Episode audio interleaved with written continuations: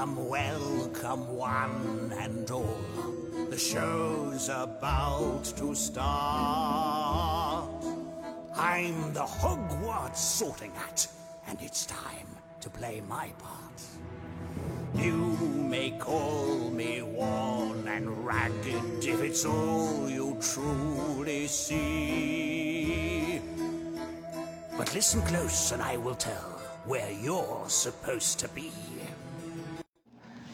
大家好，欢迎来到魔法世界的绝对领域。我是红猪，我是老王。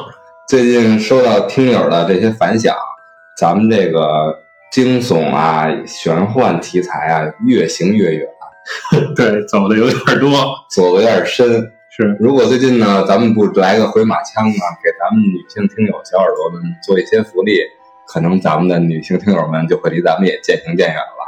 是。所以呢，受到老王的启发，今天我们也应当时一下一个比较热的一个手游的上线，给大家回顾一下咱们这个《哈利波特》怎么样？啊，没问题。最近也是应该是九月九号吧，也不算是太近了，但是也是有这么半个月时间。那个网易上了一款这个《哈利波特》的游戏，也是做的时间非常长，大概有五六年的这个时间，大家期待也很高。对，然后这个比较忠实原著，因为也拿到了版权，然后这个就是开发的算比较完备的这么一款作品。然后近期呢，也是这个不管是 B 站呀，还是一些主直播呀，都比较多，比较火。然后这个女性玩家也比较多啊。那我们也趁热度做一期。对，就是因为毕竟是一个这个音频的这么一个节目嘛，所以。只能是说简单的介绍一下这款游戏，让一些听到咱们这节目的还没有入坑或者刚刚入坑的这个玩家呢，有一个深入的了解。但是说要想多精深这个游戏，那只能是看一些视频上的攻略，然后并且自己多实践。对，一方面呢，就是咱们这些老的哈利波特的这些书友嘛，可以借着这个节目再重温一下整个这个魔法世界的故事；另外一方面呢，打算入坑这个游戏的朋友们。今天可就是来对地方了。老王最近已经是连氪在干，基本上已经是成为一个非常高级的魔法师。别别别，这个不是这夸大，这个就论这个决斗场的这个等级还是非常的低级的，就只能是以以我的这个什么吧。那咱们就进入角色啊。首先声明一点，因为 相比老王来说呢，我对于老王来说，对于这个魔法世界，我是相对麻瓜一些了。另外一方面，由于最近呢熬夜比较多，声音条件可能不太好，偶尔会有些咳嗽呀这种声音。为了咱们整体的音频效果更好呢，今天就由咱们的老王来主打 DPS，我给老王做好辅助。啊，好吧，你的小妲己已经上线了，要不你的蔡文姬已经上线了。啊，这个年轻同志还是多注意身体啊。那咱就先说说这款游戏吧。这个大家也是通过官方或者各种渠道下来之后呢，注册完自己账号呢，进来之后就是在这个霍格沃兹的这个这个城堡。嗯，他这一天呢都干点什么呢？这个主要是有这个活动和作业啊。作业这一块呢，每天是随机给你这个六个任务。然后完成五个之后呢，可以得到一张这个抽卡的这个券儿，啊，这个大家每天把这个作业一定要做完，就相当于新手村的官方任务指引，对吧？对，但它是就日常，它每天都有，嗯，然后它的这个里面会有，就咱通过作业吧，它会有一些什么要求呢？比如说要求你兑换这个学识，啊，学识从哪儿这个使用呢？就是上每天的这种各种课。啊，比如说占卜课呀、黑魔法防御课呀，然后魔法史课呀，这个也奇幻动物保护课呀、草药课啊，各种跟原著里边的课程是一样的。对，和这个对，非常的，而且老师都是咱们熟悉的小说中的一些老师。当然，他这个游戏背景都是后哈利波特时期了啊，所以呢，这个老师也都是换成最新的了，并且呢。也没有出现这个哈利波特当年的这些，就是没有直接的出现当年的这些人物。然后，这个每个课呢内容都不一样，设计的还是比较走心的。嗯，没有一个说特别的让你觉得无聊的课程啊。这个根据大家选择吧。像我个人非常喜欢这个占卜课，它是占卜课，简单说一下是什么意思呢？就是你每一共三个玩家，每个玩家有一个水晶球，水晶球里面看到的图案，你要用旁边在空空白处把这个图案给画出来。然后呢，三个玩家互相交换这个水晶球，对方来猜你画的是什么。三个玩家两轮下来，等于是把另外两个同伴的都猜对了，大家才能达到一个比较高的成绩。啊，是一个。你画我猜的这些课题都是原著里面的对，有蛇呀，你比如说斯莱特林的蛇，呃，凤凰有点难，它没有凤凰。呃，有满满人，这个近邻里边的这个种族。然后有魔法书，有扫帚，啊，有望远镜，什么一些比较道具，魔法道具。对，还是线条比较简单的吧。啊，魁地奇的积分牌儿，啊，就这些。那会不会出现那种就已经开始有作弊玩家了，就直接写个字母？啊，可以，但是它有一个扫扫把，你直接写个英文。你这个，你这一下就 get 到这游戏的软肋了。但是它有一个什么机制呢？就是你不光要要让队友猜出来。你这本身这个画还要更加贴近于那个魔法球里那个形状，画还得像。对，如果它有一个百分比的评分，如果大家都能达到一个这个完美的程度，那总评分会高啊。所以你要是我我遇见过这种玩家，这个魔法书这一块直接给我写了一个书，当然很好猜，但是确实他遇到的那个扫把玩家只给写了个 S，你怎么骂人呢？所以这个。什么样的都有，这这我这也是为什么我最喜欢这门课，因为确实挺有意思。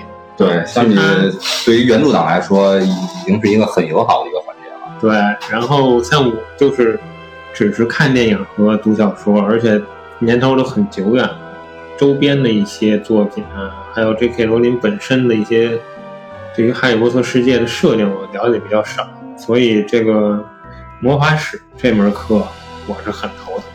啊，经常经常会问到一些对非常的细节的问题，然后可能就是书里一句话一带而过了。啊，这个当然有一些大佬，对，对于资深党来说，也可以借助这个进行个研究，弥补一些你自认为你已经很精通的，但对对缺失的一些知识板块。对，你不可能电视上或者综艺上没有一个说专门哈利波特竞赛比赛，但是你可以在这个游戏里体验到这个。啊，这是上课。说完了上课呢，还有就是啊，这个游戏这个主核心还是一个组牌，一个卡牌游戏。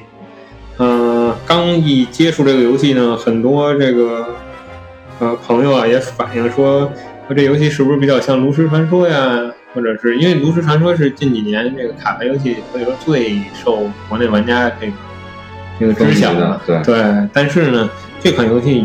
其实说更像《炉石传说》，其实更像这个很早的一款叫《皇室战争》那种。啊，是那个，就是部落冲突这个这个。就是李哥玩的那个，是吧？对对对对，他他玩这个这个是可以说和部落冲突是和皇室战争是，真是非常像，只不过差别在哪？就是皇室战争你有三座塔，这个三座塔你不能动会儿。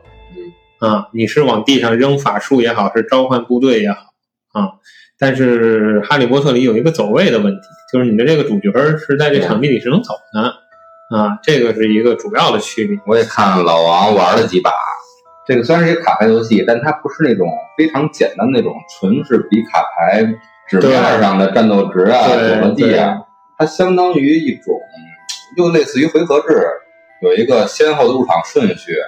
然后，比如说前摇后摇啊，魔法的一些组合呀，怎么规避对方对你的反制啊，还是对对，很有即时战略。操作上这个稍微的有一点门槛啊，但是就是如果说你可玩性比较高，对，就是易于上手难于精通吧啊。但是如果你要不是一个深度的 PVP 玩家，就是 PVE 为主，那还 OK 啊，要求不高。PVP 的话，那就 PVP 对上分解决了。嗯，是的，这个呢就谈到了咱们游戏里一个非常重要的这么一个这个环节，就是这叫决斗俱乐部。决斗俱乐部里边分这个单人的、双人的和这个活动三类啊。目前的活动就是这个巧克力蛙娱乐赛啊，其实也是类似于一个双人的竞技啊。这里面就是排位组排，然后当你达到了这个呃是三千五百分吧，大概这个场次的时候呢，你就会进入到就是他每周大家投票会有一个班牌的环节，会有两张牌呢被禁掉，就是这两张牌呢，大家可能觉得共同去办，对，大家投票啊，像？像这一周呢，就禁掉了这个烟花和这个闪电之后，对我的这个上分之路就非常的困难，因为我主要就靠这个说。啊，这这这个说的有点远啊可，以这周你多做几期节目，下周再开始我继续。是咱们多更新啊。然后，呃，说完了这个决斗场呢，再说一说这个有时间开启条件的这个舞会和魁地奇球赛。啊，啊，这个两个活动呢都是每整点开始，然后持续是我没记错是二十分钟，然后就得等，如果你错过了就得等下个小时。然后舞会呢就是一个类似于这个、呃就是音乐游戏、节奏节拍游戏的这种感觉。进去呢，你可以邀请一一名玩家，然后你们两个人呢选择一个一星、二星、三星、四星、五星难度的歌曲，然后呢再按照节奏来点屏幕上的这个触发点。这个就是是 QQ 炫舞吗？对，就很类似这种游戏。对，然后看手速、看准确度啊，然后达到一个高的分数，就可以解锁下一个难度的歌曲啊，是这样。呃，舞会，然后是魁地奇球赛，这个呢就是一个有点类似于跑酷式的游戏。它呢是不是让你在场上随便飞？它是有一个跑道，然后呢对面的玩家是三对三，啊，对面玩家呢飞过来的时候你要躲开他，然后当你的队友把球传给你的时候，你要把球扔到那个对方的球门里，那个圆形的那空中有三个门，它会有一个门是守着的，另外两个都可以，每次得十分。然后如果你要撞到了对方玩家，你就会废血，然后血掉光了，这个你就要恢复一段时间，最后比谁的分高。也是从一定程度上还原了原著里边的对，但是它缺了一个就是哈利波特，黄金飞贼，对金色飞贼它是直接对，就可以说是一球制胜的感觉啊、但是这个确实是目前还没有这个这个功能，只能是大家都靠射对方的球门。当时看电影的感觉就是，这个射球门都不是很重要，重要的是抓住这个金色飞贼。老老王设计如何？呃，我这这还是比较简单的，相对于我觉得这个四五星的歌曲来讲，这魁地奇比赛还是比较简单。希望中国男足也没事儿练一练，增进一下射术。马上十月八号就开始中国的下一场世界杯预选赛了。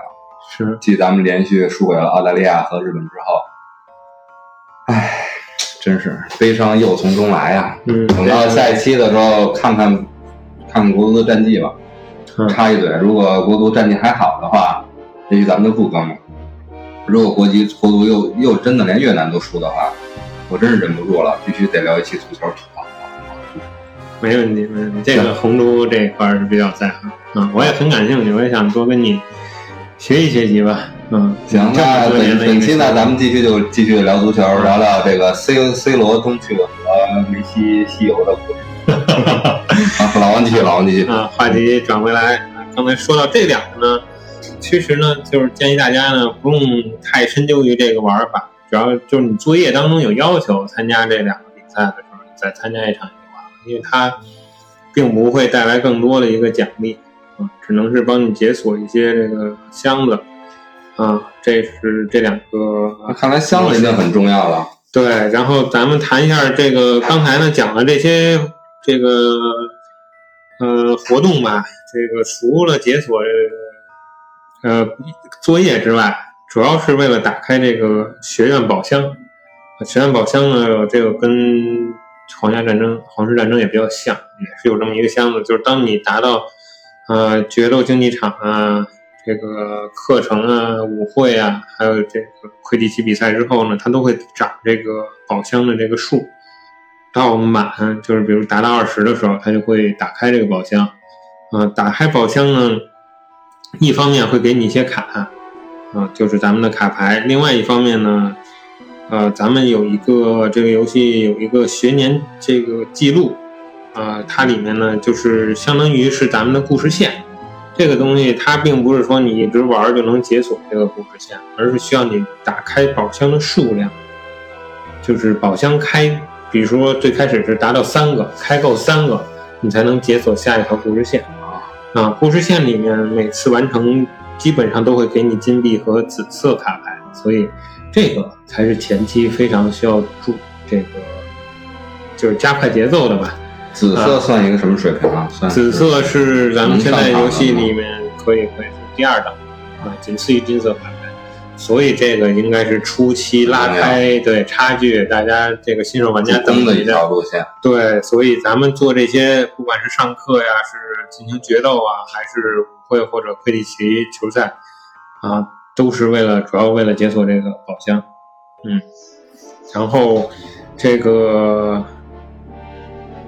呃，再说一下刚才一直没有提到的这个近邻。近邻呢，这就是一种嗯，相当于小副本似的啊，可以和其他玩家组队，也可以自己就是选择不同的路线，最后打一个 BOSS 来获得回响啊。先回响这个概念，待会儿在组牌的时候再提啊，就是可以获得一些金币啊、药草啊和这个回响。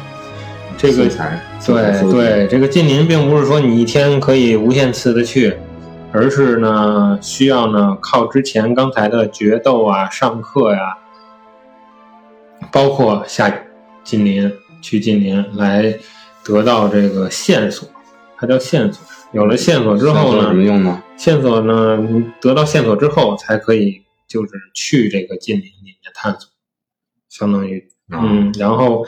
就每天对每天你通过这个这些任务获得的最多是三条线索，当然不包括在近邻当中发现的新的线索啊。普通做这个任务得到的呢都是呃蓝色的线索，就是应该说最低档的吧啊。然后在你探索近邻的过程当中，有可能获得紫色和红色的啊，这两个等就是级别越高，获得的回响效果越好啊。啊，这个线索呢，是你打完一星，啊，独立通过一星，嗯，解锁二星。紫色和红色线索呢，都是可以组队通过，也可以解锁更高级的星。当到七星的时候呢，就可以开始获得这个概率获得这个金色的这个回响。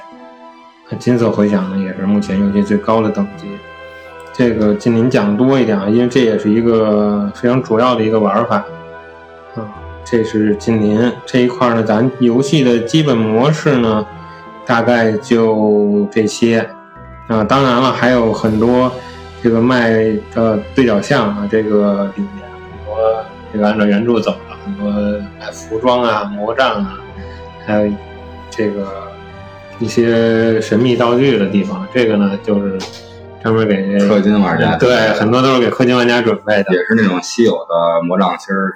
对，它的魔杖虽然种类不多，但是贵的也是有一些特殊的效果。比如说，在决斗场的时候能够救队友两次，这个很厉害。加一些 buff。对，这个目前我也是没有，我还是最初的这根魔杖啊。嗯，说完了这些之后，咱们就来说一说这个卡牌啊。这个卡牌呢，分为呢。呃，回响和你的基础卡，还有伙伴卡，啊，先说说刚才一直在精灵当中提到的回响。回想呢，就是相当于这张卡的一个走向，嗯，决定了你这套牌玩的是什么。一个流流派可以这么对对对，因为它这个回响设计的是，比如说有赫敏，有哈利波特，有多比，有海格，有这韦斯莱双胞胎兄弟。有这个龙巴顿和这贝姐，这个贝拉特特里克斯，这个其实是个狮子图，嗯啊，还有呃，就大概吧，是这些这些回响呢，他们每个人呢效果都不一样，嗯，有专注于这个普攻的，啊，有专注于这个召唤的，然后有专注于法术伤害的，还有减这个卡牌费用的。啊，这个呢定了这个回响呢，基本上你后面的基础牌和你的伙伴牌呢都是朝着这个方向努力围，绕它来做对你才。能达到一个好很好的这么一个效果啊，取得不管是近邻的这个星星级的推进和这个决斗场的上分吧，都需要这个。说完了这个回响呢，这个回响简单说一句啊，分三档，就是蓝色、紫色和金色啊，金色是最好。然后咱们通常那那个理解的橙卡，对，然后金色回响呢，就每个回响它对于卡牌都是有一个等级的加成的。这个回响呢，对，比如说对某一张卡牌有个加一或者加二等级的效果，那你这个在游戏当中的时候，你这张卡牌的等级就在你自身等级上往上加。赫敏是不是很厉害？赫敏啊，是我用的比较多的一个金色回响，它主要是用来这个减少卡牌的费用，啊、然后所以，但是每个回响它加哪张牌都是随机的，啊，这个比较符合它原著里的设定，就是什么魔法、什么口诀一学就会。啊有点多了，那就 random 了，是吧？对，不不光是这个，不光是赫敏，是所有的回响都是这样。都是随机的，所以这是一个回响是一个非常大的坑。你想要一张完美的回响，那你就要需要生大量的资源，生很多的回响，才有可能有那么个非常低的概率出一个它加的都是你常用的那几张牌等级的。对，啊，这个是这也是我最近才发现，真的是一个超级大坑，就是比升级卡牌更更需要你资源的这么一个。所以说，相比以前的卡牌游戏，我以为某易这次可能会良心多一些。呃，原来还是他的一一贯做派。又磕又干，确实是啊。说完了这个回响呢，咱们再来说说这个伙伴卡吧。先说说伙伴卡，因为伙伴卡比较简单，卡数呢牌数比较少。啊，这里面呢伙伴卡就会有一些咱们呃原著当中耳熟能详的角色，你比如说哈利啊、海格呀、赫敏啊，还有这个这个弗雷兄弟这些嗯这个非常常见的角色，但他们都是以这个后哈利波特时代吧，这个身份来出来的，造型啊什么的。嗯，比如说赫敏，应该看这个装束已经是当上了吧了这个魔法部部长了。嗯，啊，应该是这种感觉。那还没出全吗？怎么他们铁三角还少一个呢？对，没有罗恩，这个嗯也肯定是这个公司给咱们留的，接下来让你干或者磕的这个坑，嗯，很多很多。这个感让觉现在玩家继续坚持的一个理由。对现在这个伙伴卡确实数量比较少，嗯，当然伙伴卡呢，就是类似于召唤卡，但是你正常情况下你每场只能带三个，然后他们是有一个固定的 CD 啊，基本上一进场的话会过个两三秒可以招一个，然后紧接着第二个呢就会慢一些，啊具体时间这个我确实没有记住。呃，伙伴卡的效果呢也是各不相同，有帮你回复魔法的，嗯，有这个帮你这个见到屏障的，你比如说哈利波特就召唤他的这个守护咒，啊，也有帮像赫敏是复制你所释放的法术，依然是这个学霸的作风。嗯你施展什么法术，我都会我学我就会学走。对，像电影里就没有赫敏学不会的法术啊，这一块也比较符合原著，所以这款作为看过小说、电影的玩家来讲，确实是一个很有吸引力的地方。包括刚才这个没有说到的游戏的整体的一个画风啊，包括配乐，包括配音，对，在我看来还是比较精良的，对，一个是很好看，再一个就是所有都是三 D 建模。嗯，符合这个原效果原著的这个这个描述吧。啊，虽然可能和电影里不是很一样，但是但是总比书本书籍上里面的那个那个画面啊，还是立体了起来。对对，它尽可能的也是达到了书里提到的这个效果，而且卡牌的这个作用也是功于原著。啊，讲完了这个伙伴卡之后呢，就是讲一讲咱们这个基础卡。基础卡呢就比较多，在这里面呢也不大家呢也是在游戏中自己体验吧。咱们呢不全部讲了，咱们就按这个呃稀有程度呢，就给大家介绍一下游戏中的金色卡牌啊。这个我也是经过自己努力吧，达到一个目前是七十四张全卡的这个状态啊，你也集齐了，就像集齐水浒卡一样，对终于是集齐了这七十四张卡，嗯、然后呢也是金色卡牌吧，都用了一下啊、有一些简单的套路在这儿也跟大家分享一下，肯定是非常的浅显，因为我这个呃决斗场的这分儿非常低，所以呢大家呢有说的不到的地方呢，大家都下面就是高能环节，老王的小套路。然后咱们先先捡着一些这个简单的说，这个比如这张啊、五费的金色飞贼啊，这张卡呢就是招出一个金色飞贼，它呢在场地呢随机的移动，然后它每次移动呢会为咱们玩家提供一张移动卡和一一点魔法回复。能加步数，对，就是呃，角色在这个决斗场上移动的时候是要消耗叫移动卡的，啊，移动卡呢非常的稀有，啊，特别是在决斗场的时候啊，在近邻里还好，决斗场的时候，基本上往往打到后面，你人已经不能走了，人家扔什么技能你也不能躲，因为你没有移动卡。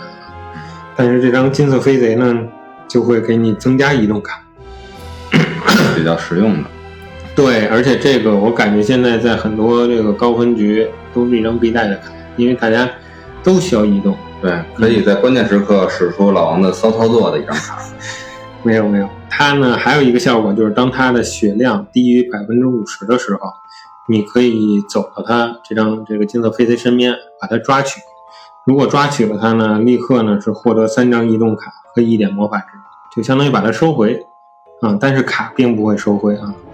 这个呢是金色飞贼，然后呢是一张非常炫酷的卡，这个呢也是在电影最后一部才出现的，应该是由麦格教授使出的这个石墩儿出动，嗯，石墩儿嗯，就是咱们霍格沃兹的这些石雕像全都动起来了，然后来保护这个，呃，保护学校啊、对抗这个十四暗夜。精灵的所有建筑都起立了，嗯嗯，对，有点这个大树感觉。拔大树拔根了。对它呢，就是一个六费卡，然后召唤了一个石像士兵。这个士兵呢，刚一召唤出来之后呢，就会对周围的单位进行一次嘲讽，强制他来攻击自己。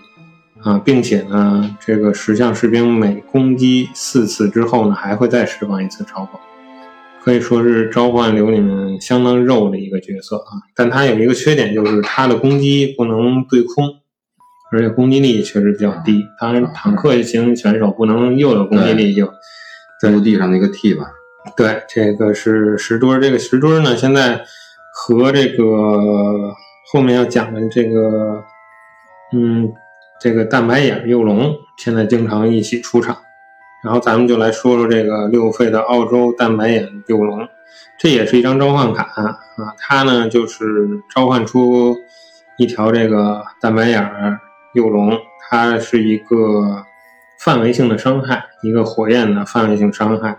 输出非常的可观，啊，而且又是 A O E，非常克这种动物流而召唤流，啊，它呢现在和它前面如果有一个石墩保护的话，它们两个还是非常强力的一个组合，啊，接下来这张卡呢也是我第一张得到的金卡，当时呢觉得非常的神奇，非常牛，结果也也因为不会使这张卡带到场上之后，直接导致我的血崩，就是这个挪威几位龙龙蛋。那应该怎么用啊？啊，龙蛋是要对它并不是合的孵化时间的那张。对，它需要回血回回满之后才会孵化出来，并不是说直接招出一一条龙啊。这个龙蛋呢是出场之后呢，拥有最大生命的百分之四十，然后每秒恢复生命的最大生命的百分之三。如果呢它承受的伤害累计达到了最大生命量的百分之八十之后，它就不回血了。啊，就是这么一个效果。当孵出来达到百分之百的血量，这个龙蛋之后呢，就会孵出这个啊几位幼龙破壳而出之后呢，会对敌方进行三次远程的毁攻击性。打击。呃，倒没到那么恐怖的伤害为什么。要这个这个代孕时间这么久呢？一个是这三次之后，这条龙并不会消失，而是切换为近战模式，还会过去攻击对方，也相当的有坦度。那如果对方要放一条龙弹出来的话，你要不要就是在最短时间内把它打到百分之八十去，然后不腐败？嗯，最好的方法还是直接把它龙蛋打碎。这里为什么呢？就是因为这张卡牌带这张龙蛋的卡牌的人呢，都会带很多回复的魔法。啊，会给即使龙蛋不再自己回血了，他也会给它也会加血，对加到满。他就是带龙蛋，基本上都是以龙蛋为这个核心对，所以他会既隐藏龙蛋，又帮助龙蛋回血。嗯，想尽一切方法把自己的蛋孵出来。啊，是这么一种，像我那种上来直接等着龙丹自己孵的这种，肯定是没有活路的。然后接下来呢，说说邓布利多的这个凤凰，嗯，这个七费的这个凤凰，凤凰这张卡呢也是比较特殊，呃，召唤这个凤凰，它也是一张召唤卡，召唤完之后呢，凤凰呢会消耗自己的生命，然后为这个范围内的这个己方单位恢复生命，啊，它没有，他不会主动去攻击别人，啊，这个就像原著一样，帮对他主要是一个致命伤害。对他，他在当他的血量耗尽之后呢，他并不会死亡，而是掉在地上，成为一个这个叫凤凰的灰烬，然后他会自己回血。你也可以通过消耗魔力帮助他回血恢复。对，当他满了之后，它就会重生。重生了，对，然后效果还是之前的效果，最多呢三次，三次之后呢也不消失，而是呢灰烬消失，凤凰这张卡会再回到你的手里，是一张非常非常的，就是相比于刚才的龙蛋，龙是偏重于进攻型的，对，这它是偏是于可以说是这种嗯龟壳流的选手的对，嗯，这张凤凰。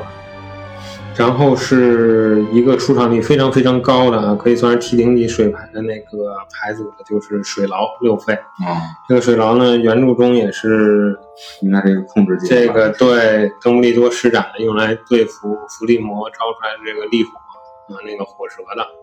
啊，它呢是一张控制和伤害兼具的吧，这么一张卡牌，就是将这个范围内的单位呢卷入这个水牢，嗯持续造成伤害。这期间呢，水牢里的巫师呢，敌人呢就没法移动。但是呢，有一个什么问题呢？就是他并不会眩晕对方，对方还是在你释放水牢的过程当中，他可以释放魔法，他也可以换位移形出来。没有阻断的作用，对，是这么一张卡牌。如果是一种眩晕的状态，那就那太太太厉害了。了，对，才能控制。是的。啊，说完了水牢呢，那咱们就讲一讲这个烈火。啊，烈火这张卡呢是，啊是伏地魔在火蛇对召唤出来的，它呢也是一个召唤单位，它呢刚一招出来的时候非常的弱，啊，但是呢场上呢没有一个单位被击败的时候，烈火呢就会增加体型和攻击力。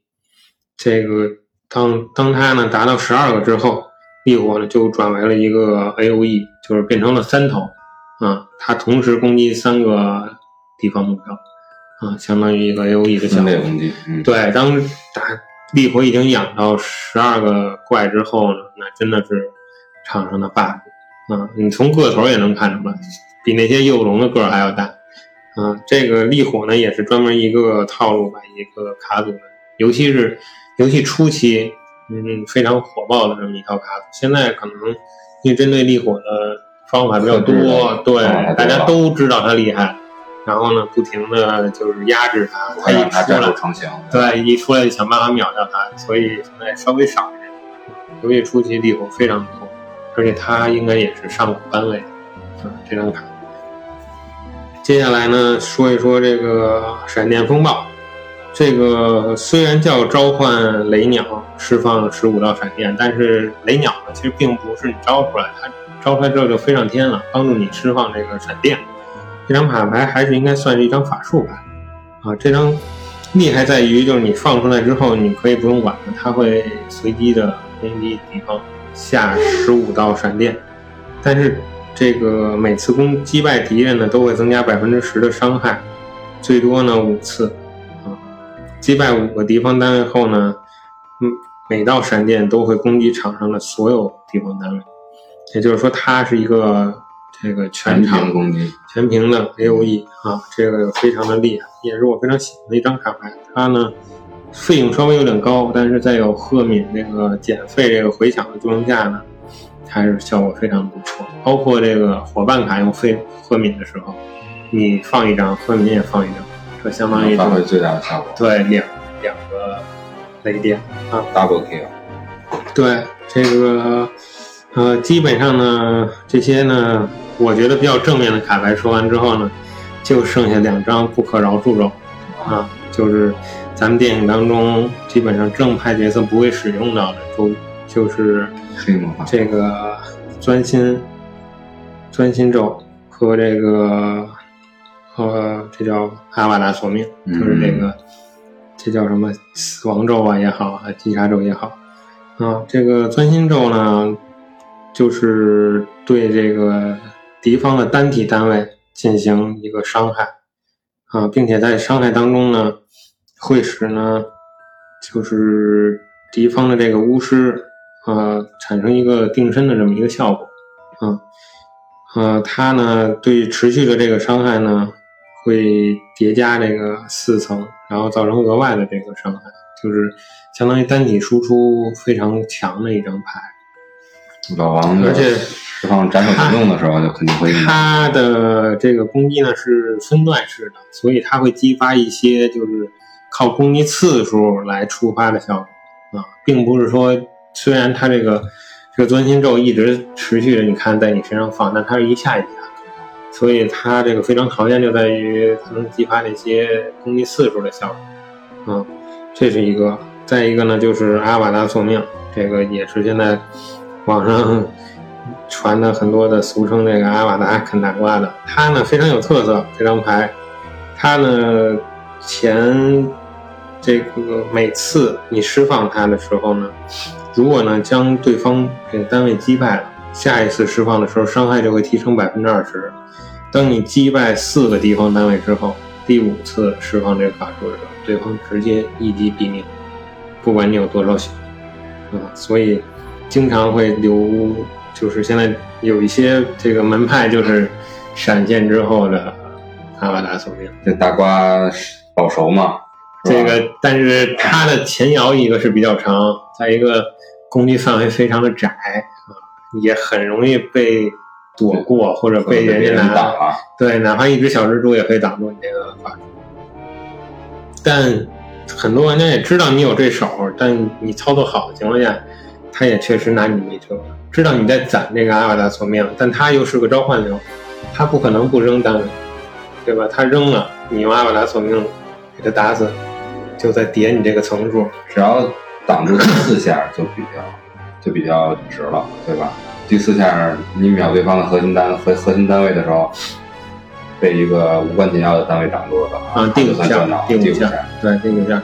但是他后面还有，他第五下之后是清零了吗？还是就啊不，他还是能保持这个状态。哇，那太强了，但是他的费用在这儿，而且就是怎么说呢？加加上他的施法速度吧，我也见过一些视频里是连续躲过这个绝杀的啊，就而且你在施完这期间的时候，你肯定也在承受伤害啊。当你打到第五次、第六次、第七次都没打中对方的时候，基本上你也就 over 了，啊，就是这么一种很帅，呃，也很赌的这么一张牌。嗯，可玩性很高，有这种智力对抗在，特别对于原著党来说的话，有一种剧情的代入感。对，但这两张不可饶恕咒是基本都不带。你是正面角色呗？也不能这么说，呃，一个自己操作也不到位吧，再一个就是确实也是不太喜欢啊。这个讲完了这些金色卡牌，就这些啊，也都给大家介绍了。然后有些我用过的金色卡牌的一些套路，刚才也给大家简单的提了一下。但是卡牌效果如何，到底怎么组牌啊、不管是你听我们两个人来这儿介绍，还是看说明，还是看视频，还是看直播，都不不如能真正对不如自己来探索。对对，最适合你的战术打法嗯就像其他的王者里的英雄啊，你看了各种各样的连招，嗯，但你都不习惯或者使不出来，那就不适合，对吧？所以最终吧，还是大家如果对 PVP 感兴趣的话，好好研究研究各个卡牌的这个效果，包括很多其实紫色的伙伴卡呀、紫色的卡牌呀是要优于金色的，就是从某种意义上使用的广度啊、范围上来讲，一个是他们会嗯效果比较的特殊，再一个就是费用比较低。金色卡牌普遍费用比较高，对，就还像咱们作为电子竞技的那一代的玩家信奉的一样，永远没有最强的英雄，只有最强的玩家，对吧？对，红主总结的非常到位。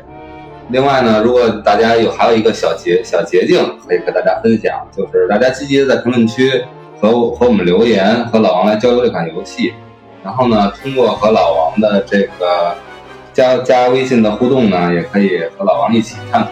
魔法觉醒的世界，咱们共同进队啊，也可以加个好友啊。比如说你说新入坑，前几天我还可以带一带你，后面呢可能就变成了咱俩互相切磋，再到后面可能我就需要这各位听友大佬的那个帮助。对啊，进入了咱们听友群之后啊，咱们有各种各样的人，对吧？对对对，也会有很多福利。你看老王，不仅是最近这些比较出的火。手游啊，还有包括 Switch 平台啊和另外几个主机平台的游戏，它基本上都会抢先的入手，然后来进行一个评测也好，和自己的一个分享也好。嗯，作为一个二次元的这个老玩家了嘛，大家积极和他互动，和他一起分享，然后也希望给我们这个绝对绝对领域这个播客呢，开辟另外一个维度，对更多的这个话题啊，因为我们呢也是通过。边做节目吧，边看大家的兴趣啊。我们目前呢也没有一个特别固定的方向啊，所以如果说大家对这个游戏的这个新游的介绍反响比较好啊，那咱们就多做一些这块，你看行吗？嗯，对，嗯，包括这一期呢，也是受咱们这个女听众的这个原著的他们的这个需求，然后也结合手游给大家进行介绍，包括之后呢，有的有的听众。还是想这种惊悚的题材啊，也有对这种怀旧的漫画题材啊，都有想去听一听的这种想法。嗯，咱们也再做整理，大家也多大家的意见。嗯，是。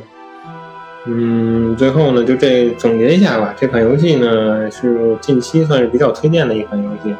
嗯，并不能说是十全十美，但是呢，嗯，对于就是原著党啊。包括一些卡牌游戏热爱者啊，都是值得一试的。啊，玩法比较多，然后呢，目前呢线上在线人数也很多，可以加到很多好朋友。而且目前这个游戏的这个，嗯，还是比较的文文明吧，这个大家都比较友好。目前是一个绿色的，对，因为它毕竟这个 PAP 的东西还是比较少，嗯，所以。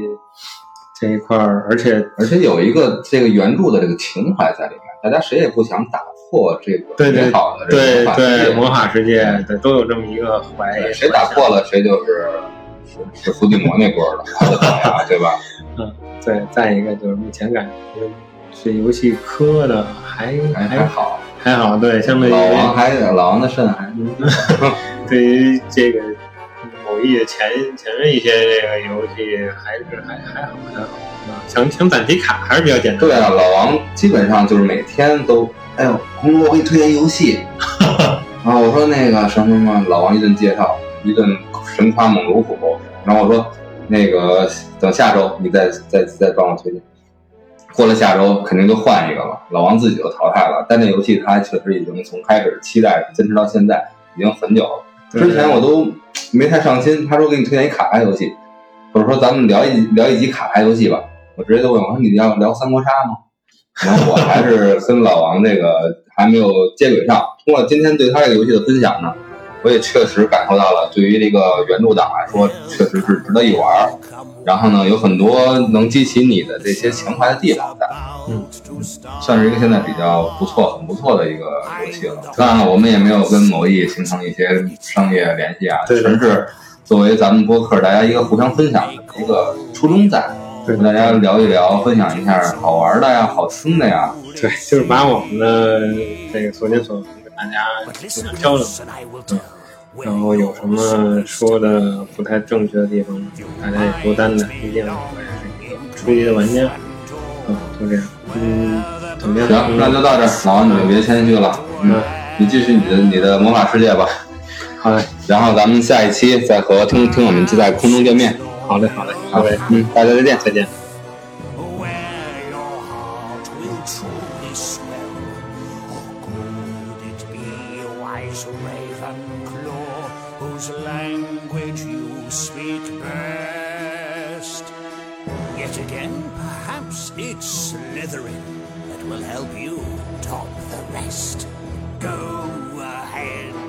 cry me on. There's nothing left to fear.